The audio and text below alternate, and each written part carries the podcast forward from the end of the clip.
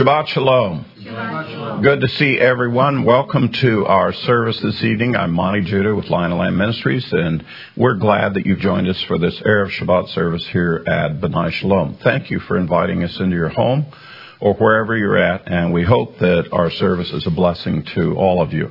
A couple of quick announcements before we get underway. Um, I want to remind the local fellows uh, and all of you that Daylight Savings Time is coming in this Sunday, and so for those of you who are coming to the men's prayer breakfast this Sunday here at the offices, uh, remember your clock is going to spring forward an hour, and uh, so if that does, and if you decide to come at regular time, you'll be coming here for the cleanup of the men's prayer breakfast as opposed to having the prayer breakfast. And um, so look forward to seeing the fellowship of the men coming to pray. Uh, I want to also remind all of you of major events coming up of this year. Uh, after we get through Passover, Lioneland Ministries is hosting a Shavuot, a Feast of Weeks conference. It'll be in June. June second, third, fourth, and several of you have already registered for that. We're looking forward to having many brethren come and join us for that, for the uh, uh, Day of Proclamation, for the Feast of Weeks. Uh, and also later on this year, we're already starting the planning and registration for the Feast of Tabernacles. Our theme this year is Zealous Over Zion, and if you'd like to be a part of that, please come and register. If you have an R V, you're going to need to register early so that you can get some of the best spots. We do a first come, first served kind of uh, thing uh, because we do expect to have a large uh, group of you coming to be a part of that, and just encourage you for those things. Now, Passover season is coming up, and of course, in keeping the feasts of the Lord through the year, you got to get started right, so you need to be preparing uh, for Passover. And in fact, in these Shabbats leading up, while we're doing Purim, it, it leads to Passover, so you ought to be thinking about your Passover preparation, where you're going to be having Passover, uh, whether you're hosting and or you are attending someone's Passover, uh, and make sure that you get started, you know, at the head of months, getting the first feast going so that you can follow all the feasts of the Lord throughout the year. And it tells an inc- incredible story uh, and picture for us, for us to teach our children all about God's great plan for all of us. Amen. All right, so I th- those are our announcements, uh, and I'm ready for Sabbath. Amen. So uh, join us now in Kiddush and the rest of our service.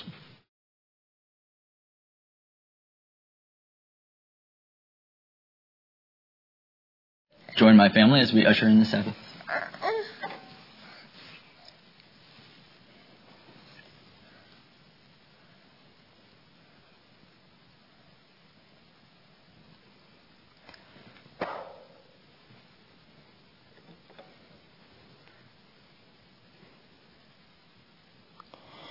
Baruch Hata Adonai, Eloheinu Melech HaOlam, Asher Kiddushanu b'mitzvotav, v'tzivanu le'hadlik ner shel Shabbat.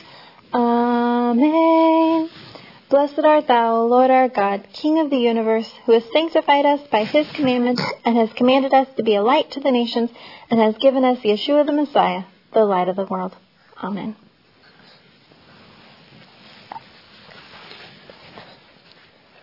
You bless the wine. Baruch Atah Adonai, Eloheinu Melech HaOlam, Borei Pri HaGafen. Amen. Blessed art thou, O Lord our God, King of the universe, who creates the fruit of the vine. Amen.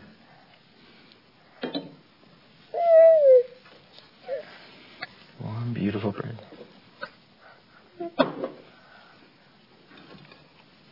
Hamotzi.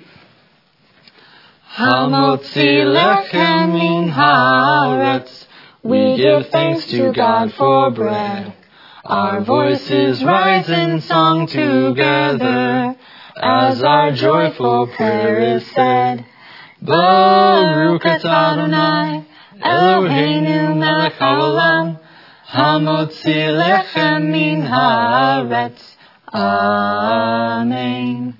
Blessed art thou, O Lord our God, King of the universe, and bring forth bread from out of the earth. Amen.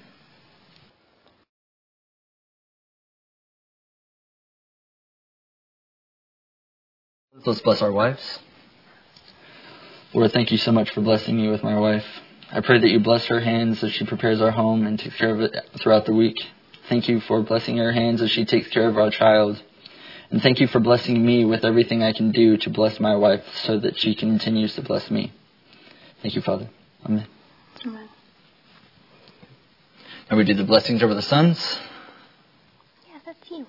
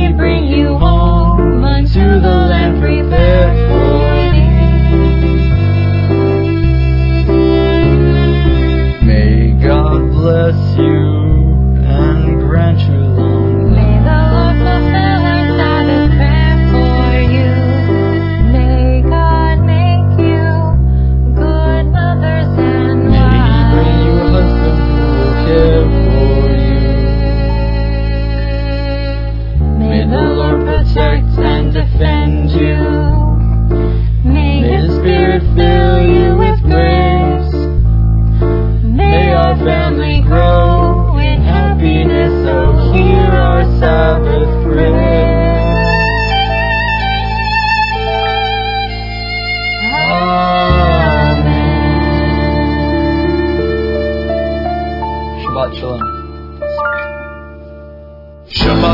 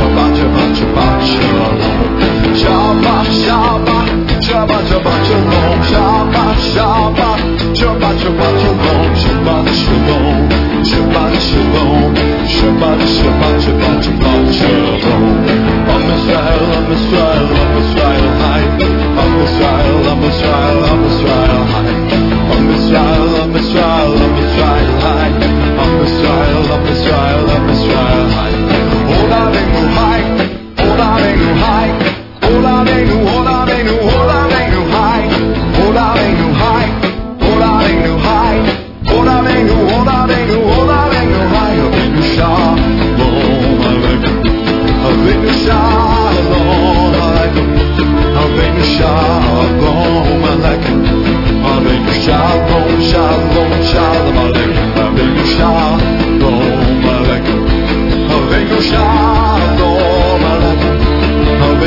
Shalom Aleichem, Avinu Shalom, Shalom, Shalom Aleichem, Shalom, Shalom Yerushalayim, Shalom, Shalom Yerushalayim, Shalom, Shalom Yerushalayim, Shalom, Shalom Yerushalayim, Shalom, Shalom, Shalom, Shalom, Shalom, Shalom. Shalom, shalom, Yerushalayim. Pray for the peace of Jerusalem. Pray for the peace of Jerusalem. Pray for the peace of Jerusalem. Jerusalem shall live in peace. Shalom, shalom, shalom, shalom, shalom, shalom. Shalom, shalom, Yerushalayim. Shabbat Shalom, Shabbat Shalom, Shabbat Shabbat Shabbat Shabbat Shalom, Shabbat Shalom, Shabbat Shalom, Shabbat Shabbat Shabbat Shabbat Shalom.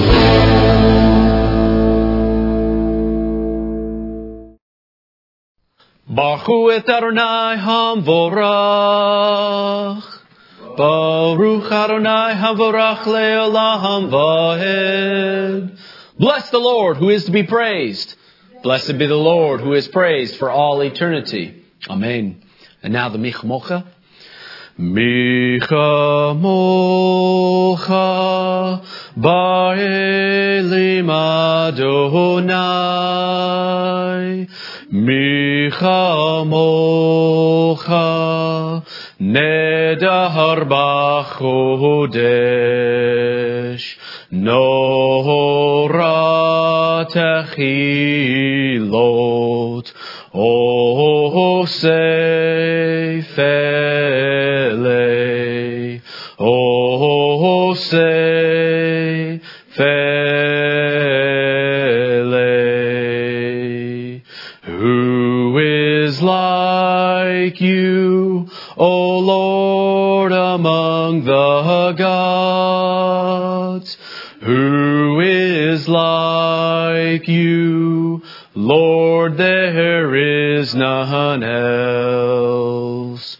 You are awesome in praise, doing wonders, O Lord.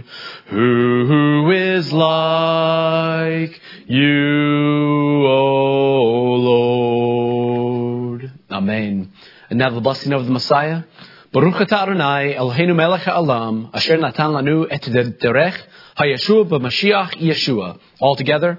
Blessed are you, O Lord our God, King of the universe, who has given us the way of salvation in Messiah Yeshua. Amen. And now the Veshamru. Veshamru B'nai Israel et HaShabbat, Lasot et HaShabbat Ladortam Burit Olam, B'nai Avayom B'nai Israel Odhit Leolam, Kishashet Yamim Asaranai, et HaShemayim Vayet Haretz Avayom HaShavi'i Shabbat Vayinafash. All together. The children of Israel shall keep the Sabbath and observe the Sabbath throughout their generations as an everlasting covenant. It is a sign between me and the children of Israel forever. For in six days the Lord made heaven and earth, and on the seventh day he ceased from his work and was refreshed. Amen. If we all turn and face east toward Jerusalem for the watchword of our faith, the Shema. Shema Yisrael, Adonai Eloheinu, Adonai Echad, Baruch Shem Kivod Malchuto Leolam Vaed, Yeshua HaMashiach Hu Adonai. Hear, O Israel, the Lord is our God, the Lord is one. Blessed be his name, whose glorious kingdom is forever and ever. Yeshua the Messiah, he is Lord. Amen. And now the Vayahafta. Vayahafta et Adonai Ochecha, b'chol levavcha uv'kol nashicha, uv'kol meodecha, v'heyu ha'devarim ha'aleh asher anchi mezavcha hayom alevavcha, v'shinantam lavenecha, Altogether.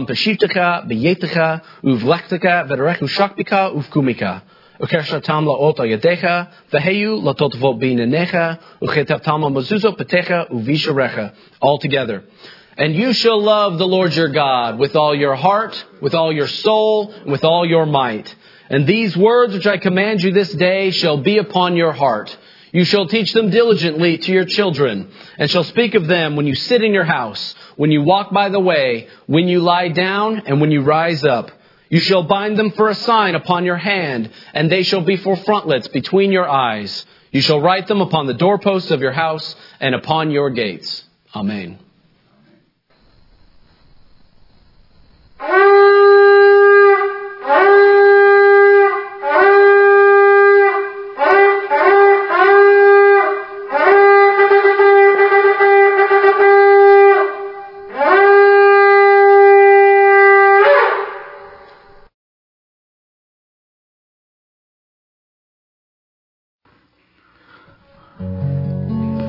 Father, we declare that you are great, and there is no one like you in all of the earth, Yahweh. Be thou glorified, King of glory.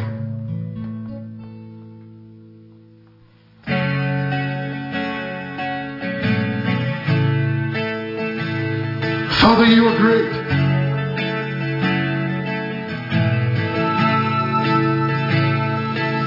And there is no one like you.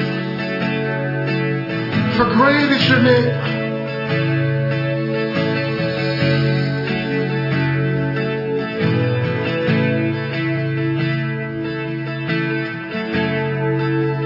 Great is the Lord.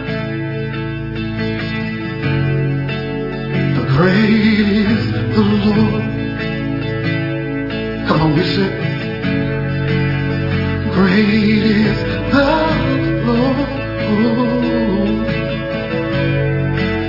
The great is the Lord in all creation. Bless your name in all creation. Bless your name, all creation. Bless your name. Oh. Holy One, Holy One. Come on.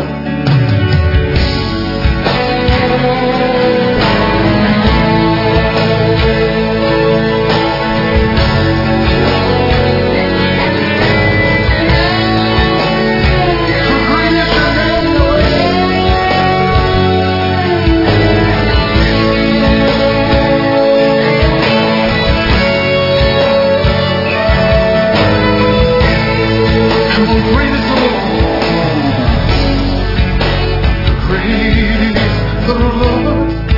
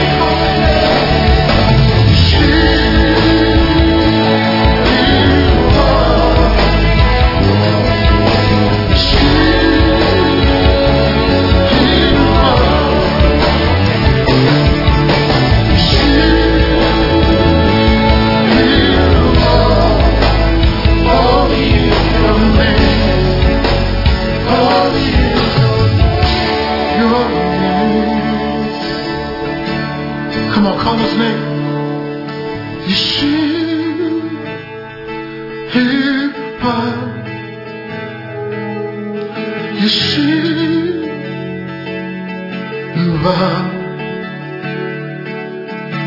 Yeshua,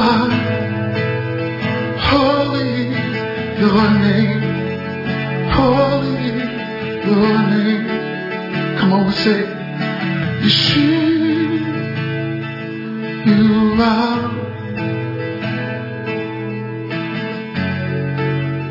There is no one like you, Yeshua. Yeshua, holy is your name, holy is your name, Yeshua. Hallelujah. So, Father God of Abraham, Isaac, and Jacob, I will do it again. Come invade the center of our lives. Come invade us. Come invade us. Come invade us now. Come invade us. Come invade us. Come invade us now. Just you, Yeshua. Come invade us. Come invade us. Come invade us now. Holy One. Come invade us. Come invade us. Come invade us now. King of glory. Come invade us. Come invade us. Come invade us now. Just you, Lord. Come invade us. Come invade us.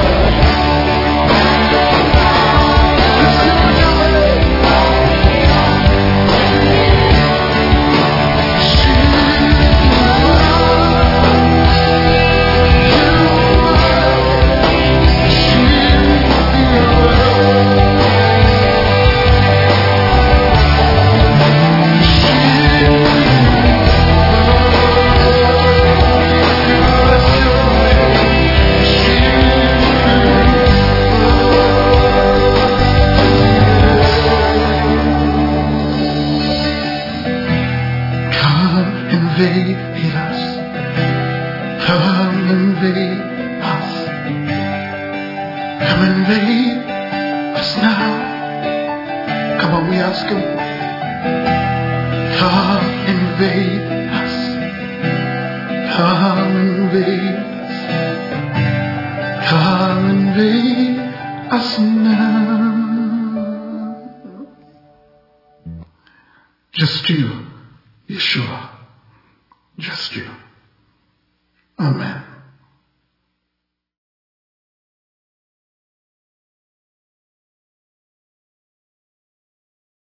Shabbat Shalom. If you would, turn in your Bibles to Exodus chapter twenty-eight, and then back up two verses uh, there into Exodus chapter twenty-seven, where our Torah portion will where will begin for this week. And as you are opening the Scripture, uh, let me do the blessing before the Torah. Baruch Hata Adonai Eloheinu Melech HaOlam Asher Bachabanu Mikol Ha'amim Venatan Lanu Et Torato Baruch Hata Adonai Nonten HaTorah Amen. Blessed are you, O Lord our God, King of the universe, who has chosen us from among all peoples and has given us your Torah. Blessed are you, O Lord, giver of the Torah. Amen. Our Torah portion for this week is entitled Tetzaveh, which uh, comes from the first phrase of Exodus chapter twenty-seven at verse twenty, where it says, "You shall command," or "you shall charge," the children of Israel. Our Torah portion uh, will extend uh, through chapter uh, thirty and end uh, at chapter thirty at verse uh, ten. And um, let me just give a brief overview of what is in our Torah portion for this week. Um, we will have the command for the children of Israel to bring uh, freshly beaten olive oil, actually, basically extra virgin olive oil, to be used as the fuel for the lampstand of the menorah. And then our Torah portion will go over in detail the garments of the high priest and of the priesthood. And so we'll have the instruction for the ephod, the breastplate, the stones that go into the breastplate, and the other priestly garments, uh, the crown that would go on Aaron's head. We also have uh, the consecration of Aaron and his sons as uh, priests, and also the instruction for the daily offerings on the altar. And finally, at the end of our Torah portion this week, we will talk about the creation of the golden altar of incense, the last piece of furniture uh, that would go into the sanctuary, the golden piece of furniture that would be uh, in the midst of the mercy seat, the table of showbread, and the menorah. So going back to the beginning of our portion here, we have the instruction for the children of Israel to bring olive oil for as fuel for the menorah. Natural question is, why wasn't this commandment given after the menorah was built? After, since we create the menorah, and then why wouldn't the fuel then be instructed immediately after? What, how, how do we create this furniture? Then how do we use it? Well, I believe that um, what has to take place here is that after the tabernacle was built, the outer structure, the sanctuary, some of the main pieces of furniture inside, it's then the entire story shifts to then, then we start moving toward the process in which God will enter into that sanctuary. And specifically, this Torah portion talks a great deal about the high priest. And for those of us who are messianic, this portion, I dare say, has some of the greatest symbolism of what Yeshua's role as high priest in the tabernacle and in the sanctuary. The, some of the greatest emphasis is found in this Torah portion. And it begins with this commandment about olives and olive oil. Little bit of uh, instruction here about what the quality and grade of olive oil that was required in the tabernacle. There are three levels in which olive oil can be pressed, and you get different qualities of oil. The first press, the first cold press, sometimes done by hand, is the highest quality, the highest grade of olive oil. If you're ever shopping for olive oil in your grocery store, you will see uh, extra virgin olive oil, or to say first cold press, or something like that. That is the highest grade of oil, and that is the only oil that was acceptable in the worship of the tabernacle. It was the only oil that was acceptable as fuel for the menorah. It was also acceptable as the anointing oil that was used in the process uh, of the sanctuary. There's other levels in which oil uh, can be pressed. The second press, what you come out with is you still have a high quality, um, not the highest grade, um, but then that is what is optimally used for few, um, food, uh, also can be used for fuel as well. And then the third press of olives, um, pretty much what you have to do at that point in time to get anything else out of the olives, you have to press it and mash it and, and, and get down into the pulp of it. And what you end up with is something that has a lot of sediment in it. But the best thing to use that olive oil for is to make soap.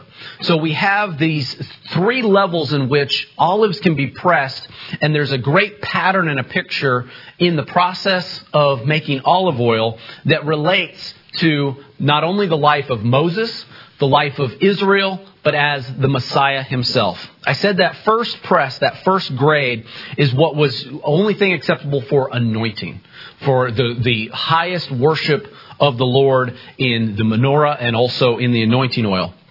And then the second one was used primarily for food, and the third one is used for soap or for, for cleaning. You can start to maybe see a pattern here that we have um, the Messiah who has a, has a great number of roles that he plays. He is the anointed one. That's what Messiah means. He is. Um, he also is the light of the world, just as the oil was used in the menorah. He also nourishes us. He's our daily bread and, and, and um, teaches us daily and nourishes us in the same way that food is. He is also the one who makes us clean, who washes away the sins. Though our skin, sins may be as scarlet, he makes them white as so, snow. He washes us clean. So all of these things in the process and the use of olive oil, there's a, there's a parallel to what Yeshua and the Messiah does for us. The rabbis understand this. The rabbis teach that why this instruction here about the olive oil is present in our scripture is that um, they relate it to the life of Moses. They relate it to that Moses went through so many trials and tribulations in the course of his life. His life was threatened even as a baby. He um, had to flee Egypt um, because he had murdered an Egyptian. And then even his own uh, people, uh, Hebrews, sold him out and, and he had to flee. And then he had all the struggles of having to return back to Egypt and to face off against Pharaoh and the plagues. And the children of Israel um, uh, warred with him even in that process when their burdens became more. And that then throughout the entire rest of the Exodus, the children of Israel grumbled to Moses all the time. And so the uh, Judaism looks at Moses as a Messiah figure. And they understand that through his life that he had to be, uh, he went through trials, tribulations, struggles, pressures, all those different things. That be, but because of that, the benefit that Moses provided to the children of Israel came out. That through being beaten and bruised and broken and having all those struggles, that truly the blessing then comes out in the same way that you don't get the olive oil unless the olives are beaten and pressed. They say the same thing about Israel, that Israel has gone through years of persecution. But because of that, the benefit of what Israel is as God's chosen people, that that benefit comes out because of that persecution. They understand this process and they relate it to the process of making olive oil. But we who are messianic, we understand and we see that same pattern and picture in the life of Messiah Yeshua. Amen. So the rest of our portion here really focuses in on the high priest, what he what he wore, the garments that were acceptable for him to wear and that he uh, had upon him through the process of doing everything, um, the services of the tabernacle. And we who are messianic already know that Yeshua is play, one of his roles is as the our high priest. Here in Exodus twenty-eight. It says that uh, God speaking to Moses saying, you need to make these garments for your brother Aaron. And it says specifically that they are for glory and for beauty. There are also uh, some translations might say majesty. That what we're going to create here is a garment that is fit for a king. Not only a priest who does services to the Lord, but also a king who is elevated uh, up above all others because of the glory and the beauty of the garments that were going to be created. One interesting note uh, about this that our, we have coming up this weekend, uh, Purim.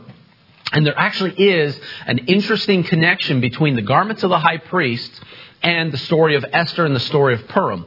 Um, the rabbis say that after the destruction of the first temple in Jerusalem by Nebuchadnezzar and the Babylonians, we always have the, the vision of them taking all the different um, materials of the tabernacle after that destruction, the gold and silver, and looting the, the temple. That what happened to the garments of the high priest? Well, the rabbis say that the garments of the high priest actually came into the possession of the king of Persia named Ahasuerus, the king that is in the story of the book of Esther. And they write that he had these garments and that he wore them, which would have been a, a form of sacrilege because these were intended for the high priest. But he had taken them because of their beauty, because of their majesty, because of the greatness of those garments. The way he obtained them was from his ex-wife Vashti, who was actually a granddaughter of Nebuchadnezzar. So there's a connection there about the garments of the high priest that the rabbis say to the story of Purim, which we have coming up this weekend. So there's an interesting uh, parallel there. What we have here is we're going to create this uh, set of garments for Aaron. And there's going to be several different pieces to the garments and, and, and different things, and it goes into a great deal of the description. There's going to be what's called an ephod, which is actually like a belt or apron-like uh, piece of clothing that would actually wrap around his waist and go down like an apron, and then there'd be pieces that would come up the back and stop at the shoulders. At the shoulders, there's going to be two stones, two onyx stones that I'm going to talk about in a little bit. Then there'd be a breastplate that would be made, and the at ephod, let me say, is was made of gold, purple, scarlet material, all woven together. So it was this very brightly colored thing, and gold was mixed in there as well. Then we're going to have a breastplate that will be attached by gold chains to the shoulder pieces of the ephod, and then will come and connect to that belt. And so this is like the main piece. The breastplate and the ephod will all come together. There'll be a robe of blue that he'll wear under that, that at the bottom will be um, decorative pomegranates and bells that will be at the base of that. There'll be a white linen tunic. There will be a turban that he will wear on his head with a blue sash on it. There'll be a crown that he'll wear as well. And so what I'm basically trying to describe here is what some of that would look like. And I've done studies before, and um, I've done taught this portion before and gone into more detail of that. And you can see some images of that. I encourage anybody who's interested in that, look up the Temple Institute website. They have a great deal. They've taken the time and effort to recreate all of these things. They're in Jerusalem. They're waiting be, to reestablish the priesthood and the temple sacrifices. If we, uh, if the Jewish people ever got a chance to get a piece of the Temple Mount, the Temple Institute will be uh, very prominent in the reestablishment of these things. In the meantime, they've recreated uh, many of these articles and the garments of the high priest, and you can actually see them. You can see pictures of what they've done and designed. Um, so very interesting if you want to study this more. I can't go into all the detail Uh, in my time here, um, but if you're interested, there's certainly more that you can find out about it, and you can see artist depictions of these garments. All of them have very important meanings, very important symbolism in all the different things. And so let me describe some of those things. I told you that on the shoulder pieces of the high priest, there were two onyx stones, one on each shoulder. And on those onyx stones engraved were the names of the children of Israel. Very interesting way that that was done. And it's believed that on one shoulder, there was the names of Reuben, Levi, Issachar, Zebulun. Um, no, I'm sorry, not Zebulun. Reuben, Levi, Issachar, Naphtali, Gad, and Joseph. And then on the other shoulder there was Simeon, Judah, Zebulun, Dan, Asher, and Benjamin. If you lay those out and you write them out in Hebrew, those names, there are exactly twenty-five Hebrew letters on each stone. It's of equal weight. It's of equal balance, the way that those names were written, with twenty-five letters on each. Obviously, you add those together, you have the number fifty. fifty has its own symbolism of the Jubilee, of freedom. And that what it does say is that Aaron will bear the names of, before the Lord, the names of the children of Israel on his two shoulders as a memorial. That's what it says specifically in Scripture. Other things of note about those letters and about those names. There's two Hebrew letters that is not found anywhere on those stones if you were to write out all of those names. Those two Hebrew letters are Het and Tet. What's interesting about those letters is that those are the primary letters of the word chata, which means sin. So that when the high priest would bear the children of Israel on his shoulders, it had to be somebody that he would have no sin to bear that on his shoulders. Another parallel, obviously, to Yeshua the Messiah, our high priest, that he too was someone without sin, that to bear the weight of the names of the children of Israel on his shoulders. The breastplate, it says that the names of the children of Israel, there was twelve stones on the breastplate, four rows of three that had all the names of the children of Israel upon it. And it says also that the names of Israel were on that breastplate and that it was to be judgment that was over his heart, that he held them close to his heart, all of Israel, when you have the names and the breastplate that is right there in front on the high priest. And the Messiah himself and God holds Yeshua, his bride, close to his heart. Um, I've done a lot of uh, study when I've had the opportunity to do this portion before, gone into, I, I fancy myself kind of a amateur geologist, if you will, to try and figure out what these stones were, what they may have looked like, what tribe they corresponded with. Um, and so there's a great deal of study. Um, I will say this to you. Uh, there's a lot of different versions that describe what stones they were. Um, my version says that the stones were a sardis, a topaz, an emerald, turquoise, sapphire, diamond, a jacinth, agate, amethyst, beryl, onyx, jasper. All of those things, I've done a great deal of study and compared versions, and there's no consensus exactly what those stones were. You can do a great deal of study to try and figure out what they were, what they may have looked like, which tribe they represented. There's debate on the order in which the tribes appeared, uh, if you were uh, laying them out onto the breastplate. Needless to say, um, there's a great deal of study that can be done on that. I kind of have my own opinion after doing that study.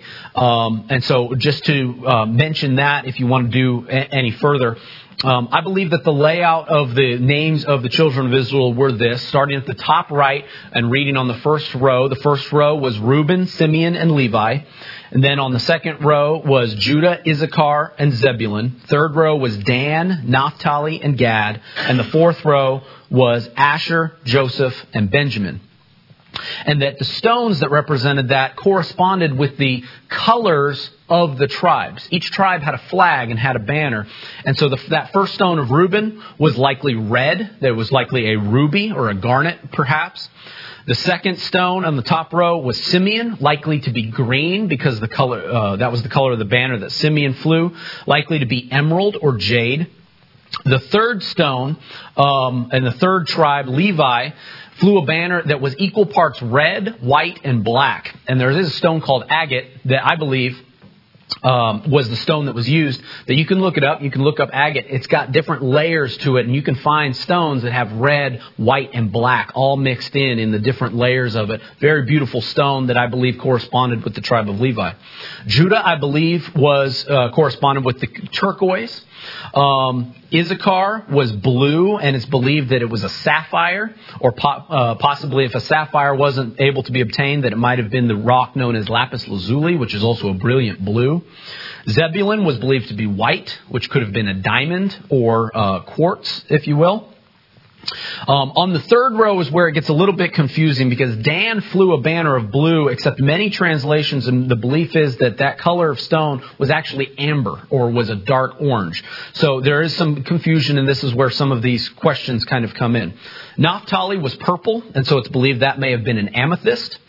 Um, Gad was gray, so we believe that that could have been also another form of agate, which um, I personally believe Botswana agate. If you look that up, it's a beautiful gray, black, and white um, striped look uh, that I believe was a beautiful stone that could have been on the breastplate. Also, Asher was also a light blue, which I believe was aquamarine. Joseph was very dark black, which we believe is an onyx stone. And Benjamin was very brightly colored of all different kinds of colors. And many people believe that might have been jasper, or maybe more brilliantly, a piece of opal. And in fact, some of the finest opal in the world comes from Ethiopia, which would have been very near to Egypt. So you can look up some of these stones, see what they look like um, if you're curious. Um, Ethiopian opal, very beautiful stone, very expensive as well. Um, so it, I kind of have a dream that one day I could collect all these different stones. If you ever, if you like collections or collecting rocks, gemstones, this would be kind of an interesting project to try and collect these stones. Obviously, the value uh, is very high for some of these, but what we have here, again, we have the precious materials of the tabernacle, and the garments of the high priest all had some of these most precious materials that can possibly be found on earth. Um, one other thing that was interesting here is the way this breastplate was constructed. It was actually a long piece that was folded in half to make square. So it created a pocket in there behind the breastplate. And in that pocket was placed what was called the Urim and the Thummim. And this is a very interesting thing, kind of a mystery of what it was. There was these two stones that were used to make judgment, that you would ask the Lord a question, and that these the Urim, um, which means light, that these stones would actually light up to give an answer or to know that the Lord uh, heard these things. And um, there's a story of King David going into the high priest and asking this question. And through the Urim and the Thummim, King David received an answer of what his request was. So this is something else that was done, used for judgment in different matters, that was also held very close to the heart. And it says again in the scripture, it says, Aaron shall bear the judgment of the children of Israel over his heart before the Lord continually. This is the role of the high priest, that he bears all of the weight of all of the understanding of what the children of Israel, um, their the judgment of them, the, his heart, they're close to his heart. All of this falls upon the shoulders of the high priest. Now, obviously, one man cannot bear all of this judgment. One man cannot bear all of these things and the, um, things to do with the children of Israel. But we believe that Yeshua, being our high priest, today we don't have a priesthood. We don't have that system. But we live in a time when Yeshua, he bears that judgment. And that's why we go before him for matters of judgment. That he, and when it says that it's over his heart continually, you'll see many times in this, um, in the instructions to do with the tabernacle, that these are to be perpetual statutes. These are continual ordinances, ordinances that are to be executed and followed through. When we get to the point talking about the morning and the evening lamb, the offerings, that they were to be continual. And so what we have here is we have a commandment and we have a blessing that is eternal, that goes beyond whether this uh, high priest is, whether we have a priesthood established or not, that all of these things, and we believe that they are still applicable today in matters of judgment. Amen? The rest of our priestly garments are also given here, which talked about this robe of blue that the, the high priest would wear under the breastplate and under the ephod. This is a very interesting one where at the bottom I said that it had decorative pomegranates and bells. Whenever he walked, it would make noise. You could hear the high priest approaching from a distance because of the garments that he wore. It specifically says here at verse thirty-five, that it said, and it shall be upon Aaron when he ministers, and the sound will be heard when he goes into the holy place before the Lord, and when he comes out, that he may not die. It's almost as if these bells were on the high priest to know, to almost to give uh, warning that he's approaching, and the Lord hears him approaching, because the Lord doesn't want to be approached in an unworthy manner. And it says that these bells were here because he would do many of the services there close to the holy place, close to the Holy of Holies, where he, it was not a, it was forbidden for anyone to go in. And so for the Lord and for his judgment to strike down dead anyone who approached him in an unworthy manner, this was put on the high priest so that he would be known that, hey, this is the high priest who's approaching, not just any common man. What's very interesting about this is if you go into the instructions for Yom Kippur, when the high priest would go into the Holy of Holies and would perform a service there at the mercy seat, he was not to wear this blue robe during that service. That is why there was a great deal of fear and trepidation on the part of the high priest, that when going into the Holy of Holies to do the service of Yom Kippur, he wasn't allowed to wear the thing that kept him safe. That it said that God would not strike him dead if he hears this noise. But when they do one of the most important services of the high priest, going into the Holy of Holies, he didn't get to wear the bells. He had to go in and approach in a very careful manner. And so it's kind of an interesting um, thing, a little a new wrinkle, if you will, of um, what that service of Yom Kippur really was about and why there was a great deal of fear surrounding it. The crown that was on the high priest was called Holiness to the Lord, Kodesh, Yod-Heh-Vav-Heh. And so there was, um, it was very prominent on the high priest that he was consecrated holy to the Lord, that this, the role of high priest carried with it great esteem. You also had a tunic uh, made of linen. You had the turban that was made of linen as well. Um, something I always thought was funny. There's an interesting. There's another piece of uh, clothing that was created that they were to make linen trousers or linen breeches, basically underwear. Also, that they were to be so that it would cover their nakedness and so that it would be um, so they wouldn't incur uh, any iniquity or any sin. That they were to be covered. They are to be modest. Um, very important thing. It says that it was to reach from their waist to their thighs. So I've always found it funny to always mention uh, that we have here the biblical statute and the biblical principle to choose boxers instead of briefs. So there's an answer to that age-old question uh, here given in our scripture. I always thought that was funny to throw that in there. Um, the rest of our portion here for verse uh, chapter twenty-nine goes into the consecration of Aaron and his sons to be priests. And this was a long process. There's a great amount of detail here.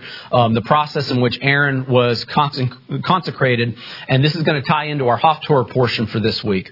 Also the establishment of the daily offerings, to where the Tamid offerings, the lamb in the morning, the lamb on the e- in the evening, was to be done continually on the altar. And this is the first time here that we have that instruction. Again, question, why is this offering um, mentioned here instead of being immediately after the construction of the bronze altar? Again, there's a process and a pattern here uh, that I'm going to mention here very shortly in my conclusion.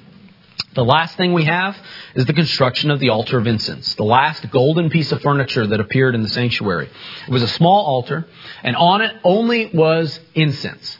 That it was to create a sweet smell in the sanctuary at all times, and that that was to be done daily. And it was a perpetual um, uh, incense on that altar before the Lord, that there was a sweet smell in the sanctuary at all times. Why is this given to us now as opposed to back when we were talking about the other gold pieces of furniture? Why is this given to us a, a great deal later? This is my opinion on that.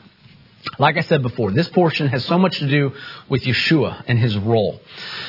The golden altar of incense, it's called that the, the incense that burned on there is called the prayers of the saints. That if you were to go before the Lord, and I mentioned this before, that if you were to stand at that golden altar of incense and to offer that incense before the Lord, that you would be in the very presence of God. That's where we stand. That's where the one who comes to do business with the Lord, that's where they stand, in the midst of all of that symbolism, in the midst of the very presence of God. We are not to go into that place until there is something else established. It is not allowed for any common man to go into that sanctuary, to approach the Lord in that way. We have to have an intermediary. We have to have somebody who stands in the gap, a mediator between us and God. If you remember, Yeshua said, "No one goes to the Father except through me." And that same pattern and picture is in the sanctuary and in the services of the tabernacle. That only through the priesthood, and namely the works of the high priest, that anyone was able to go in and approach. So why is the altar, altar of incense not created before? We have to have the establishment of a high priest. That one who stands in the gap, who is the bridge between us and God. We have to have that established first, before we can truly enter into that presence, that close to God. That's why. That's why I believe. Those, this has to be established. We have to create that gap between us and God, and that one who stands in the gap for us that we approach. Something else that's very interesting here, we talk about how the um, our heart is ta- patterned like the tabernacle. And that we are to build our heart as a place of worship before the Lord. And that's to be clean and to be pure. But the thing that we always talk about, anyone who's come out of the Christian faith, what's the first thing that you're told that you have to do when you're accepting the Lord or become a believer? You have to pray, and you have to accept Jesus into your heart. What you don't know and don't realize until later you go into the study, you see him as his role as the high priest. He is the high priest of that temple. He is the one who goes into that place, who worships the Lord, who stands in the gap, that you go in through him. We pray in the name of Yeshua when dealing and speaking with and asking for judgment from the Lord, from God. That we, as simple as it might be, like inviting the Lord into our heart, we realize how important that truly is, that he enters into our heart. And so we look at the pattern of the tabernacle and we pattern our worship in the same way. We raise our hands in worship as the fire was raised up off of the bronze altar. We pray that there be always a light in there. Well, we'll talk about next week about the brazen laver, that you're supposed to wash your hands and your feet and you're supposed to be clean before you enter into that sanctuary. One last thing I want to bring out about our portion and about that golden altar of incense. It says specifically here, very specifically, you shall offer no strange incense on it. This is verse nine of chapter thirty. No strange incense on it. Also says this specifically, no burnt offering or a grain offering, nor shall you put a drink offering on it as well. The reason why I believe that it says that is this. To truly have that prayer be a fervent prayer, if you're doing business with the Lord at the golden altar of incense, or in what you believe to be if you're entering in in your own personal walk, in your own personal prayer life, you don't get that close to God unless you are going through and it's a fervent prayer of fasting. Unless you truly are fasting before the Lord and you've removed all other things, and that you, when you go and you enter in that close to the presence of God, if you think of your prayer as worshiping there at the golden altar of incense, you have to think, though, that there was no food permitted anywhere near that altar. That so what you have to do to get that level of intimacy, it has to be a prayer of fasting and a deep, fervent prayer. So many things that are wonderful, and it's uh, an amazing blessing that God has given to us a high priest, an intermediary, somebody who stands in the gap, that we have a means to worship the Lord, but it's done in an appropriate way. And that high priest who does the services of the temple, he wears and he's adorned in the garments fit for a king as well. So let us always remember Yeshua as our high priest, who is not only the priest, but he's also our king. And he also desires that personal, intimate relationship with us. And that is why we pray, invite him into our heart to be the high priest of our personal temple. Amen? Amen. Heavenly Father, we thank you, Lord, for this time together. We thank you, Lord, for your teaching, your instruction. As we continue through the instructions of the tabernacle, Lord, I pray that it would strengthen our personal walk with you.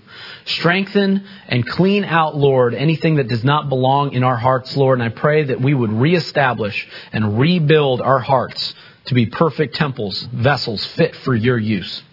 I pray that we would continually, Lord, think upon these things. Think upon Yeshua as our high priest who does the services continually, daily. May our lives be a daily offering to you, Lord, in everything that we do.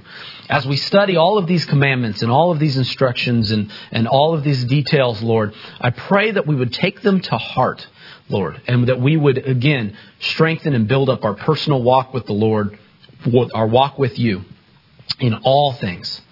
So, Father, we love you. We bless you. We thank you for our, you, the Torah portion for this week and your instructions. We pray that we would be steadfast in the teaching of the Scripture and Torah, and that you continue to walk with us daily, nourish us daily, and continue and pray that you would use us daily as perpetual servants to you. We love you. We bless you. We thank you. And it's in your Son, Yeshua, our high priest, that we pray all of these things. Amen. The blessing after the Torah. Baruch Hata Adonai Eloheinu Melech HaOlam Asher Natan Lanu Torah Emet V'chai Olam Nata B'Tocheinu Baruch Hata Adonai Nonten HaTorah Amen. Blessed are you, O Lord our God, King of the universe, who has given us the Torah of truth and has planted everlasting life in our midst. Blessed are you, O Lord, giver of the Torah. Amen.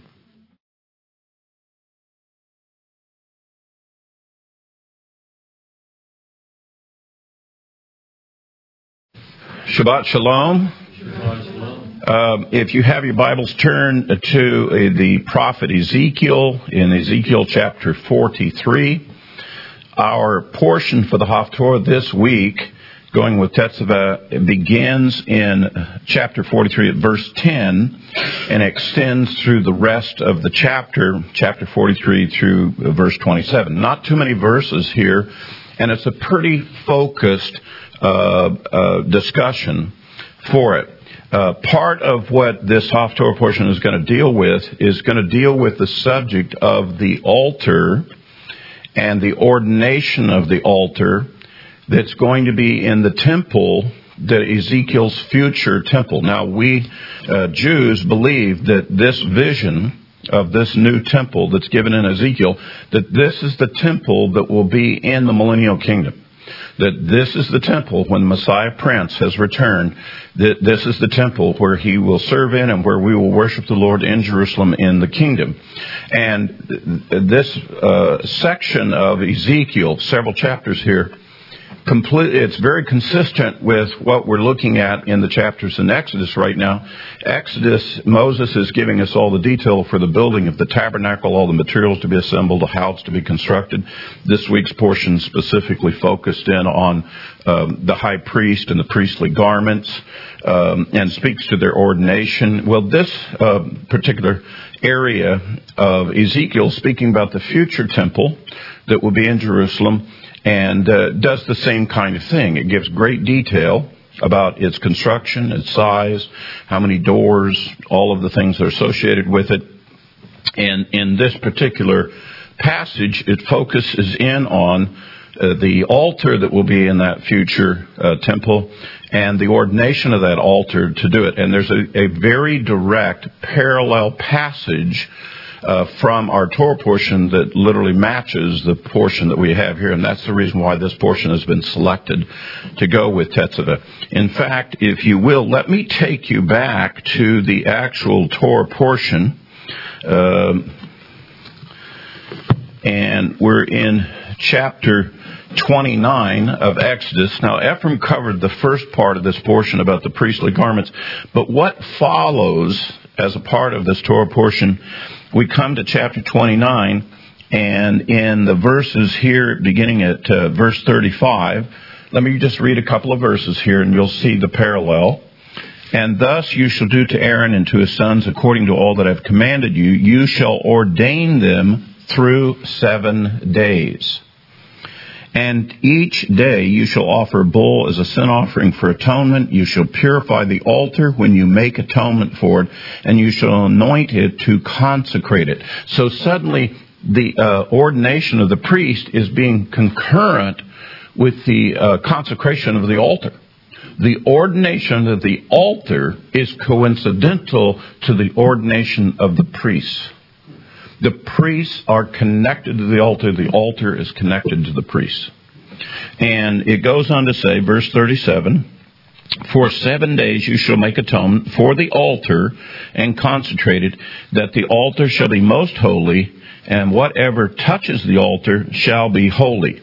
Now, with that in mind that we just read from this week's Torah portion, let me now take you to our Haftorah portion, and let me take you to a very similar passage in Ezekiel forty-three, whereas it says um, this. Um,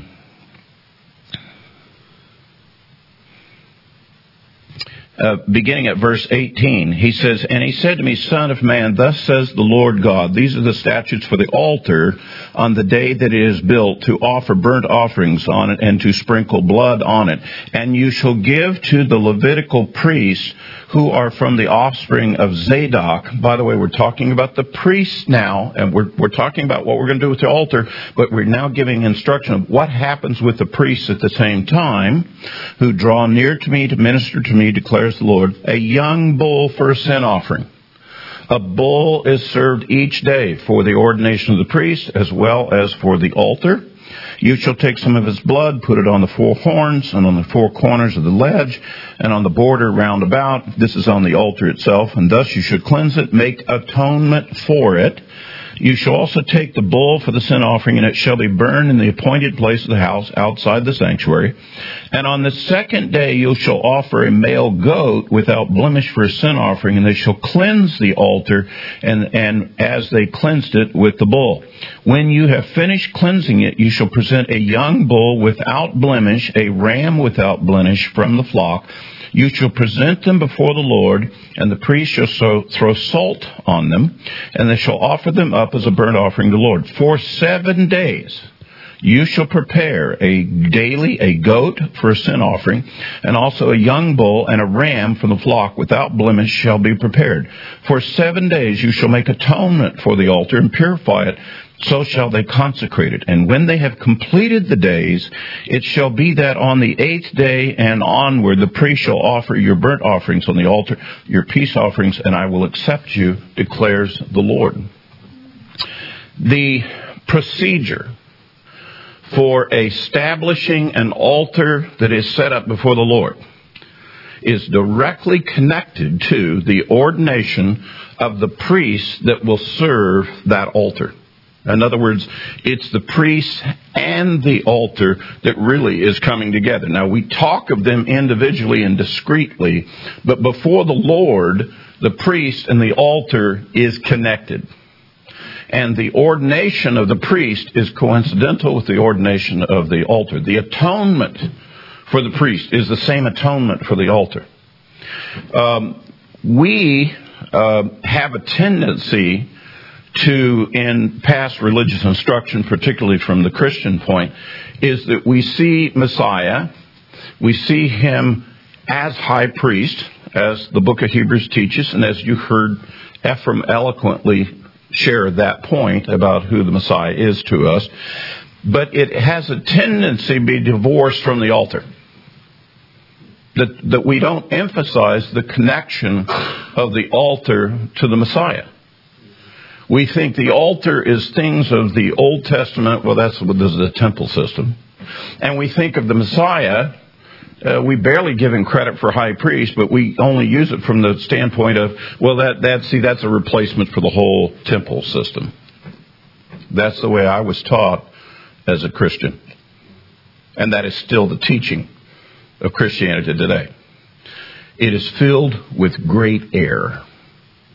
Even the Messiah renders it as error. In Matthew chapter twenty-three, he says, a religious man says the gift, you know, the thing that would, the sacrifice that would be put on the altar, the gift, he says, is more important, more, more value than the altar. This is what Yeshua says. This is what a religious man says. And then he corrects that, and he says, know ye not that it's the altar that sanctifies the sacrifice? It is the altar that actually defines what the sacrifice is.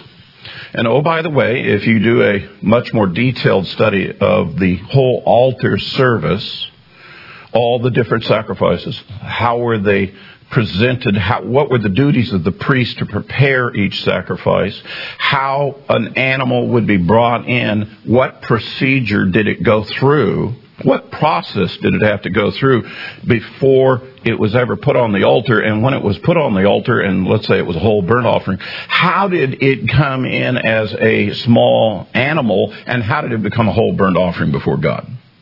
And there's quite a procedure that's involved with it. And it, it, it's the priests who do the preparation. It's the priests who determine whether or not that, that animal sacrifice is going to be acceptable or not.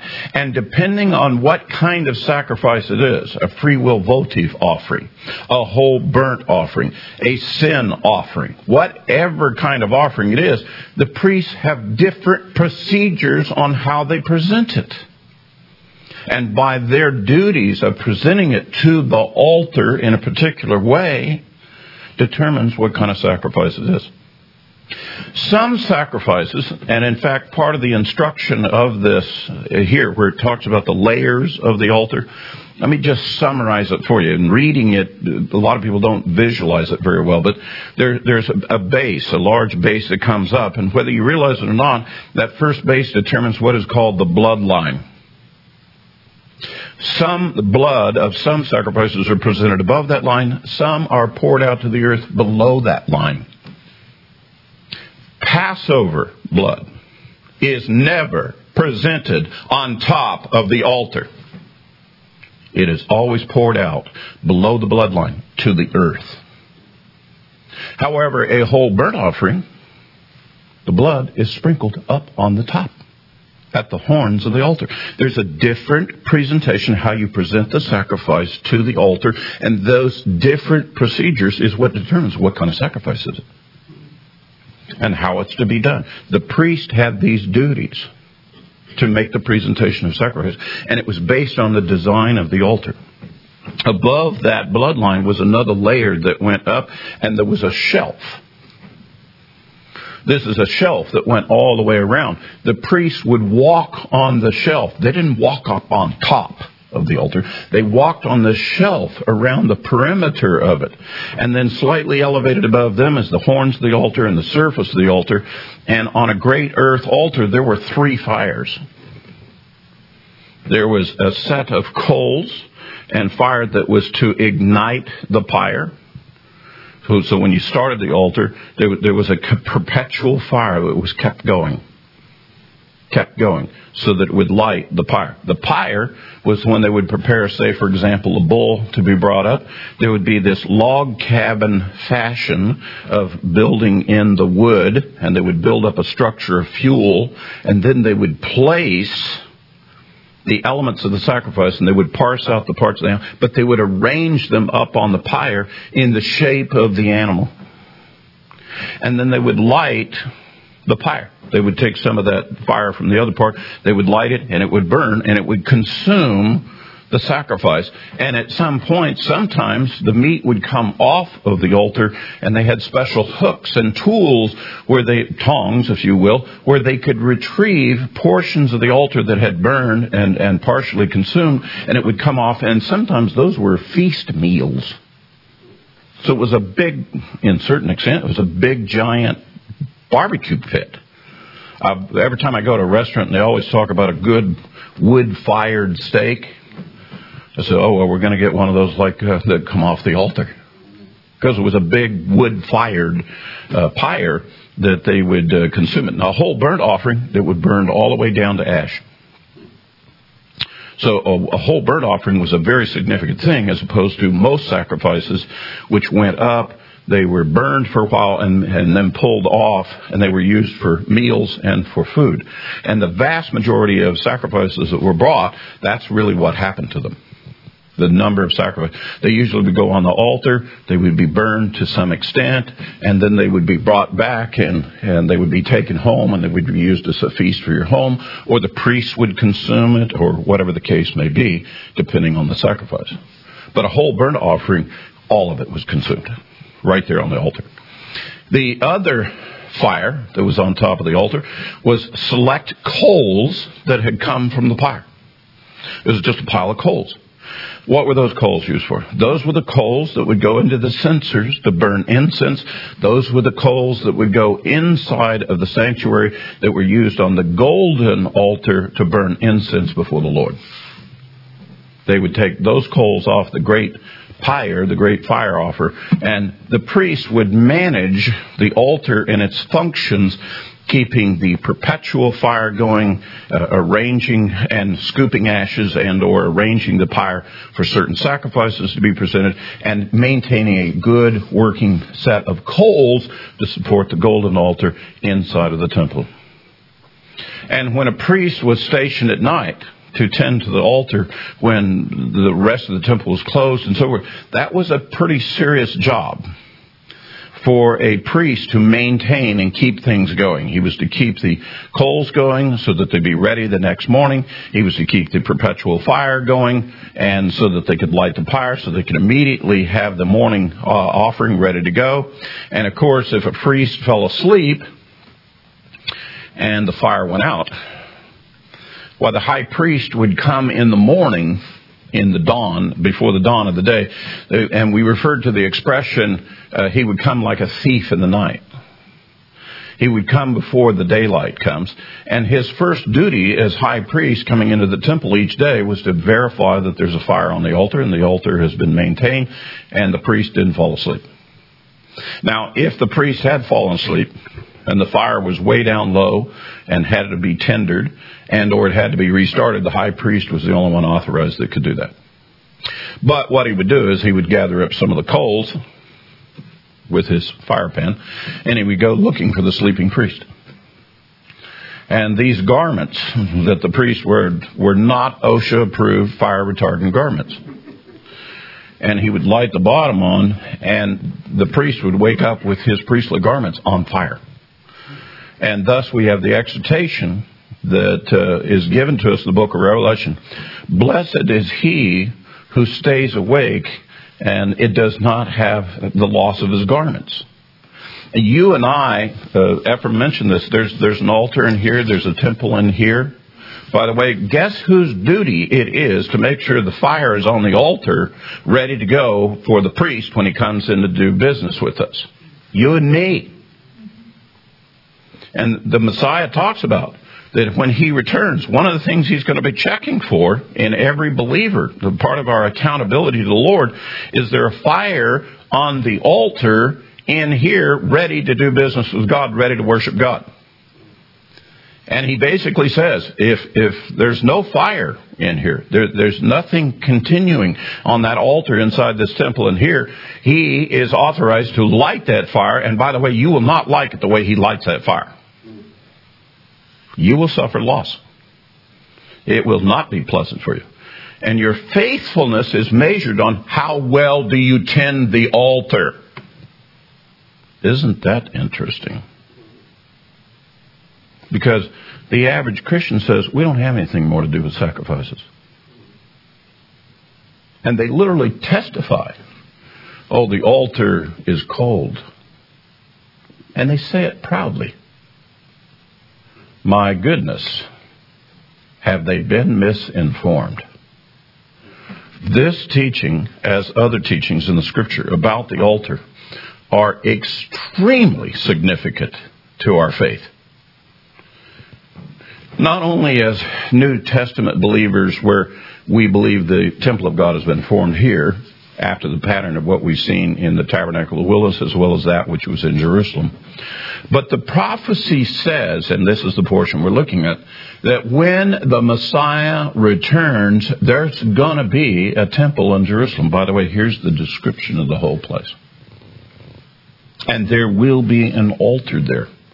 And sacrifices will be being presented. And the Levites will be tending the altar. That's what it says is supposed to be in the Messianic kingdom.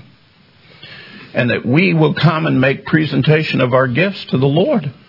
That we will worship the Lord. We will not be setting up, please forgive me, I, I can say this because I used to be a Baptist. We will not have First Baptist of whatever town you live in in the Messianic kingdom. You want to worship the Lord, you'll go to Jerusalem and to his temple. And in fact, we really probably won't have much of synagogues or other assembly places. Everybody will know the Lord, and we will all go to Jerusalem to worship the Lord. And when we go, we will not go empty-handed. We will go to do business with the Lord, to worship the Lord, and to fellowship with the Lord. And by the way, the altar is his table. This is how he does business between God and a man. And you will approach him in his temple by approaching the priest and the altar. You will follow the instructions of the priest, and their, your gift will be presented to the Lord on his table according to his rules. By the way, which is no different than if you have a guest come to your house and they're going to eat off your table, I can assure you that the protocol of your home table, you specify exactly how everything will be set on the table, set for your guests and for yourself. And in most nice and hospitable homes, the silverware is arranged in a particular place. The napkins are put in certain places. There's a dinner plate. There may be a soup bowl. There's drink cups that are arranged for it. There might even be different dishes that's used for dessert or different things for the hors d'oeuvres or whatever. And there is a beautiful table that is set. And by the way, if your grandmother taught you correctly, you don't come to that table and park your elbows on that table. And you know as a guest, you're going to follow graciously and without argument the protocol of that table, whoever is the host. We all know that. We, we've learned to do that. And by the way, the Lord says, this is my table. Calls it an altar. We do business together. You bring your gift. It'll be joined with things I already have. And uh, by the way, I have a particular way I arrange my table. I have a particular way I do my table. You come humbly before me. We'll do business together. And we'll have table fellowship. That's, there's nothing complicated about that whatsoever. So why in the world, and how in the world, did we get led so astray in our teaching about Messiah Yeshua that somehow altars and temples no longer have anything to do with our worship of God, no longer have anything to do with the Messiah himself? Where did we get that from? Well, I can tell you real briefly, when you dismiss the teaching of Moses and the Torah, you lose all these things. And some people say, well, I have the Messiah, I don't need Moses anymore. They are so sadly mistaken. They are going to be in shock when they come into his kingdom. And I'm not saying they're not going to make it in the kingdom. God is the one and true judge, and I think a bunch of them are going to make it. I think God's arm is not short, and despite them being sinners and ignorant and dumb and stupid and so forth, God's mercy is wonderful. His arm is not short to save. But as he said, anyone who teaches another so as to annul the least of these commandments, he shall be least in the kingdom. And there's a lot of people who here on the earth were high up in the social strata of the faith who are going to be least in the kingdom. And you know why? Because they don't have any table manners. They don't know how to come before the altar. They have no sense of what's going on here. Now let me, I want to go to one more thing. I want to emphasize my point here. And um, if, if you think that was a powerful point, I have an even more powerful point on this issue. And it goes directly to the sacrifice of Yeshua himself. Now, when we picture or think of the sacrifice of Yeshua, we think of him being lifted up on a cross. And the common picture we have is he's, he's on the cross. And we see him giving his life, slaughtered as a lamb, and his blood is shed, shed as a result of the sacrifice for our sins and the payment for our sins. I don't disagree with any of that. I'm completely in agreement with that. That is absolutely correct. But there's something missing in the picture. The thing that is missing is the altar. If the altar and the priests are essential to determining the gift that is placed on the altar, to determine what kind of gift it is, for example, a whole burnt offering or whatever, then how in the world did Yeshua, a man uh, who was sent by the Father, who uh, I believe was God, the Son of God, uh, how was he transformed for us into the Lamb of God sacrifice, the sacrifice for willful, defiant sin, the sacrifice that passes us from death to life? Because God has said that any sacrifice that's come must go through the protocol involving the priest and involving the altar. So where in the world were the priests associated with the death of Yeshua, and where was the altar as a part of that?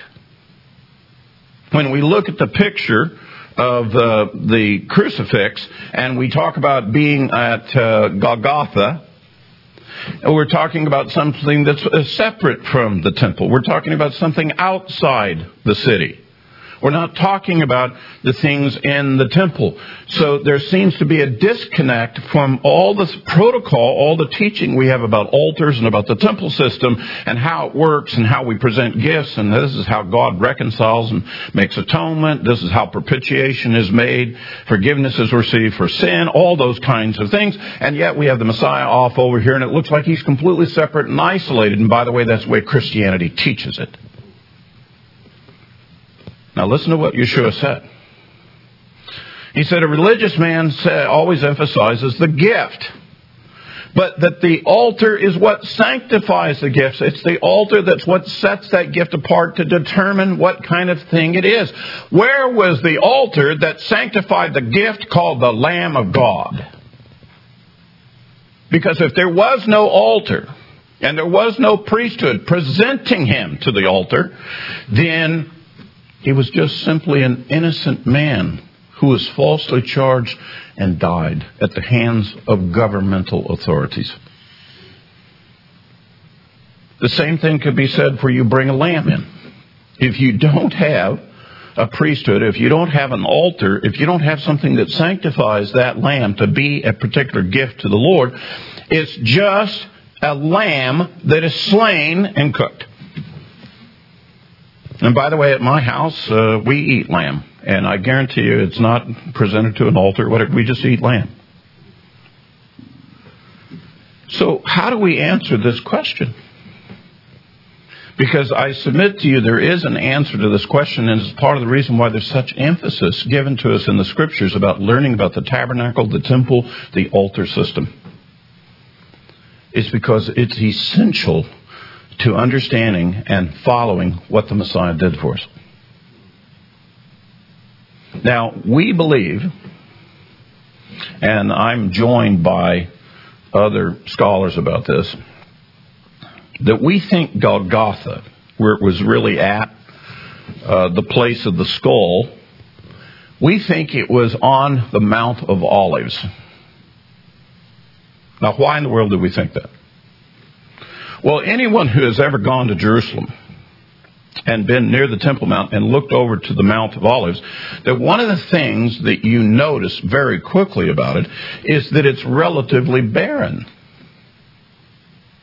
And in fact, the very pallor of color is a kind of a bleached white limestone look, and it looks like if you were to go out in the wilderness or outside and you found a skull uh, uh, of a man that had been dried out and bleached by the sun. It's that color.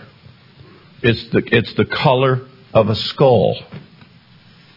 And because of the tombs and because of the amount of limestone that is there, bleached out, washed out, and so forth over the years, there's a kind of a curving shape, like the curving shape of a forehead, and it's bleached out and it looks like the color of a skull, of bones. And there are the ossuaries, the boxes with the bones of people inside. And so one of the expressions is, well, based on the look of the place, it looks like the place of the skull. That's a local expression, you know, for it. It's not a craggy-looking set of rocks that looks like a couple of eyes and a nose and of a skull, like you've seen and maybe in tourist photos of going to the Garden Tomb, and you have this view of this craggy-looking rock, which is part of the Arab bus station. No, by the way, in recent years, that's not worked out so good for them because some of the rocks fell down, and it doesn't look like a skull anymore. It doesn't look like the hole sockets of a skull for eyes and so forth. It just looks like a craggy rock thing, and And you know how people would look at clouds and they see different creatures in the shape of a cloud. Well, this is, they looked at the rocks and they had a particular look. Well, uh, just like clouds change, well, the rocks changed, and so it doesn't look like that anymore. But the place over at the Mount of Olives, that smooth-looking area, that bleached white look of the limestone, still looks the same as it did before. In fact, there's ancient Jewish cemeteries there, still to this day, that exist in the days of Yeshua. Furthermore, the Mount of Olives to the Jews and to the sages, you know what they refer to the Mount of Olives? The mountain of the Messiah. And the idea that the Messiah touches down his toe on the Mount of Olives is part of the thinking that this is the mountain of the Messiah. The Messiah comes to us by coming by way of that. And Yeshua used that mountain for a lot of his major teachings. I believe he was taken there to be crucified as well. And I believe he was actually crucified on that fig tree that he cursed. That all he carried was the crossbar out, and he was hooked up on that very fig tree he cursed.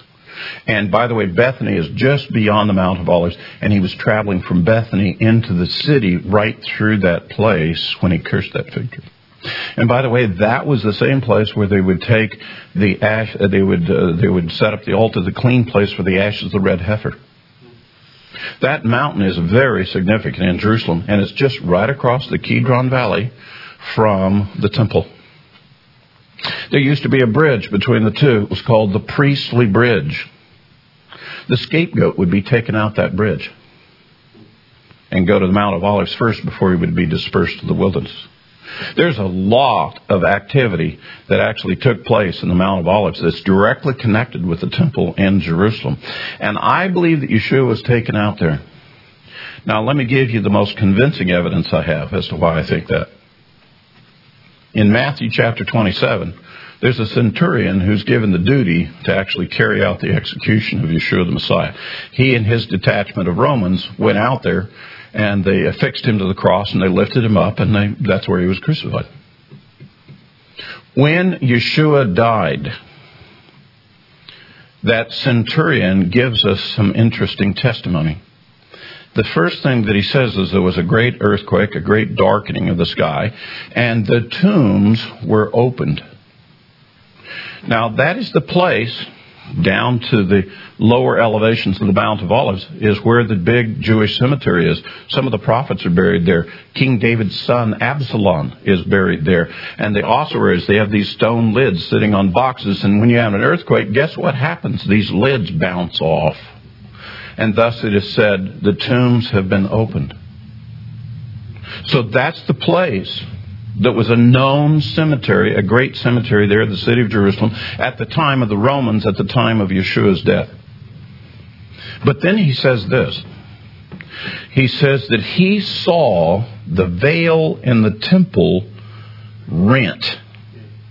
Now, there's only one place on the earth that a Gentile can stand where he would look over the walls of the city of Jerusalem, look over the front court of the court of Israel, past the steps, through the giant doors that go into the Holy of Holies and the holy place, and go into where he could see the veil separating the Holy of Holies, and he's testifying that I saw that veil rent. Now, it is possible for a Gentile to see that, but he would have to be directly to the east of all of that stuff on the Mount of Olives, slightly elevated. It's very possible he saw that from that location. Now, if that be true, and here's the clincher, here's my point. If the centurion looking the direction toward the temple could see that, you know that he's looking over the top of the altar? The altar, the great earth altar, sitting in the temple. He's looking over the top of the altar into the sanctuary, into where the veil is at.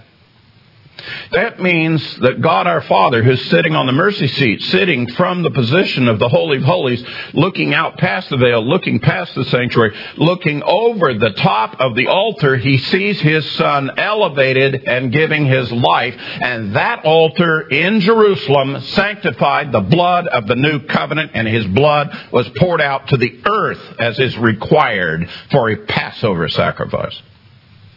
It is not required to be put on an altar. It is required to be poured out before the altar to the earth.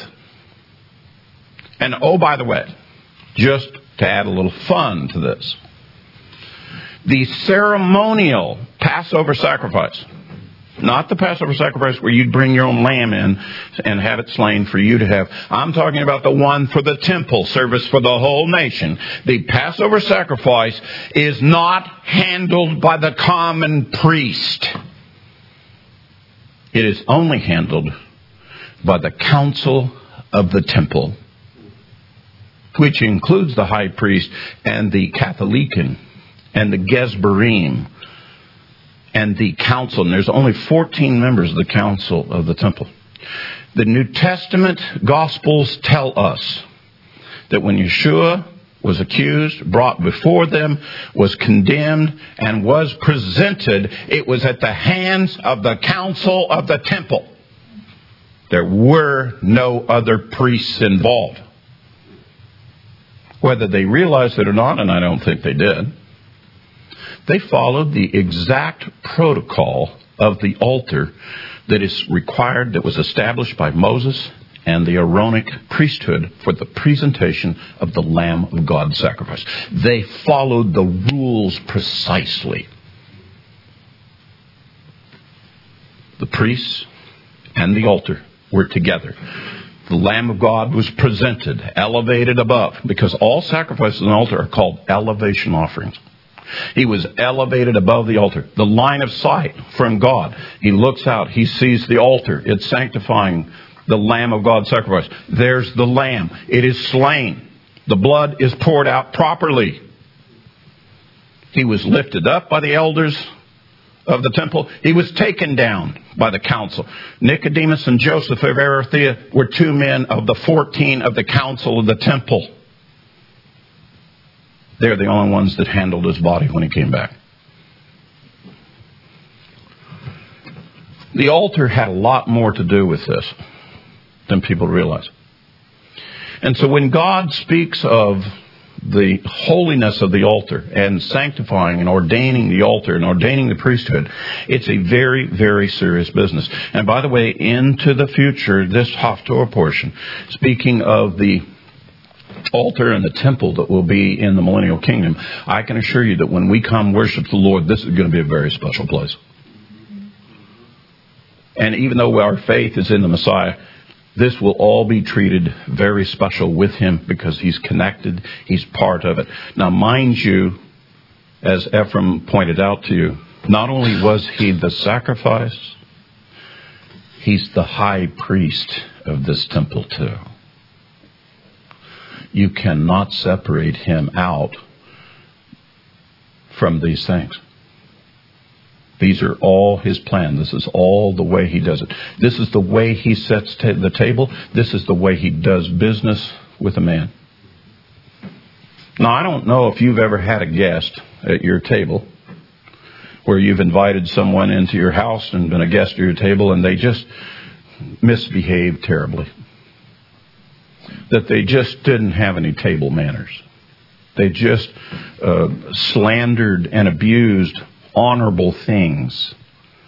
That they used, uh, you know, they they tried to eat peas with a knife, you know, or they decided to lick things they shouldn't lick. And you, you know what I'm talking about. The, the, the th- kinds of things you can do inappropriately at a table that, that brings shame on themselves and embarrasses the host and embarrasses people at the table. And it's not a pleasant experience sitting down and having dinner with this person. They're crude. They're ignorant. So I wonder, how does the Lord look upon many of us and our brethren, and with our disregard that we have for his holy altar, his holy temple, and his table he has set for us? I have heard Christians speak with utter disdain, "Oh, I hope they don't bring back animal sacrifice. Oh, I don't want, I don't want to have anything to do with that." Okay? Well, I'll tell you what usually happens in my house is somebody doesn't want to follow the protocol of my my table, my dinner table. If you don't want to behave as a guest, get your carcass out of my house. I'm not going to let you sit here and perpetually embarrass yourself and us and make me feel bad because I invited you to my table. If you don't know how to behave, well then I'm not going to let you sit around and misbehave around me. And I, I have news for you people. I, that sense of justice that's in me, I'm here to tell you that Messiah God, Messiah King, his his justice on this is impeccable. And it is true and right. We need to learn these instructions so that we can honor the things that are honorable. So that we can follow his protocol for his table.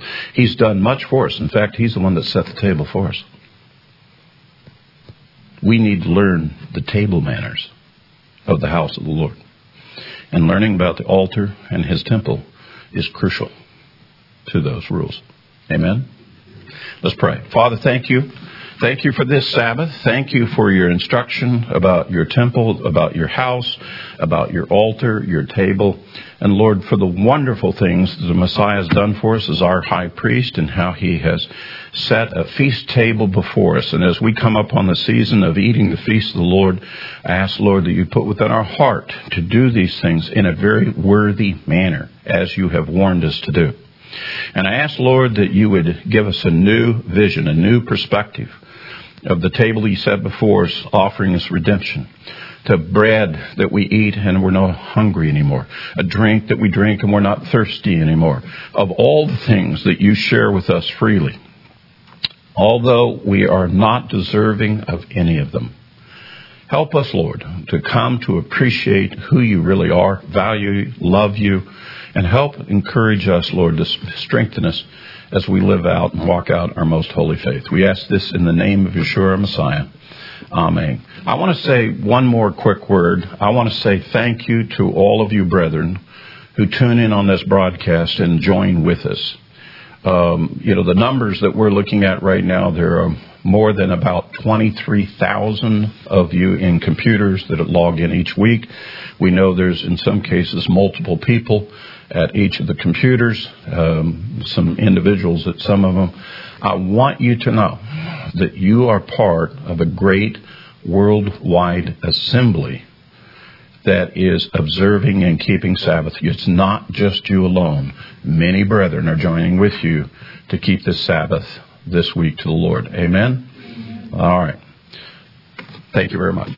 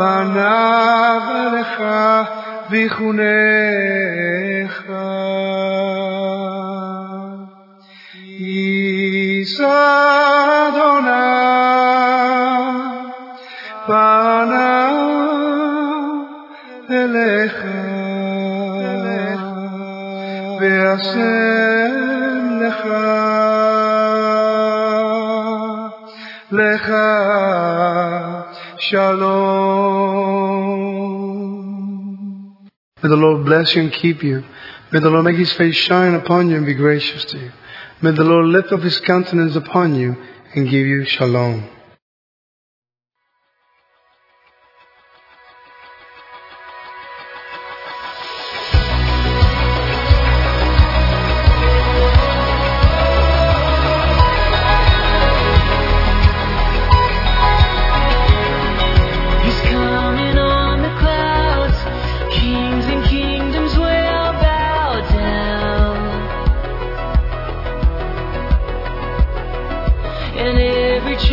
Break as broken hearts declare his praise.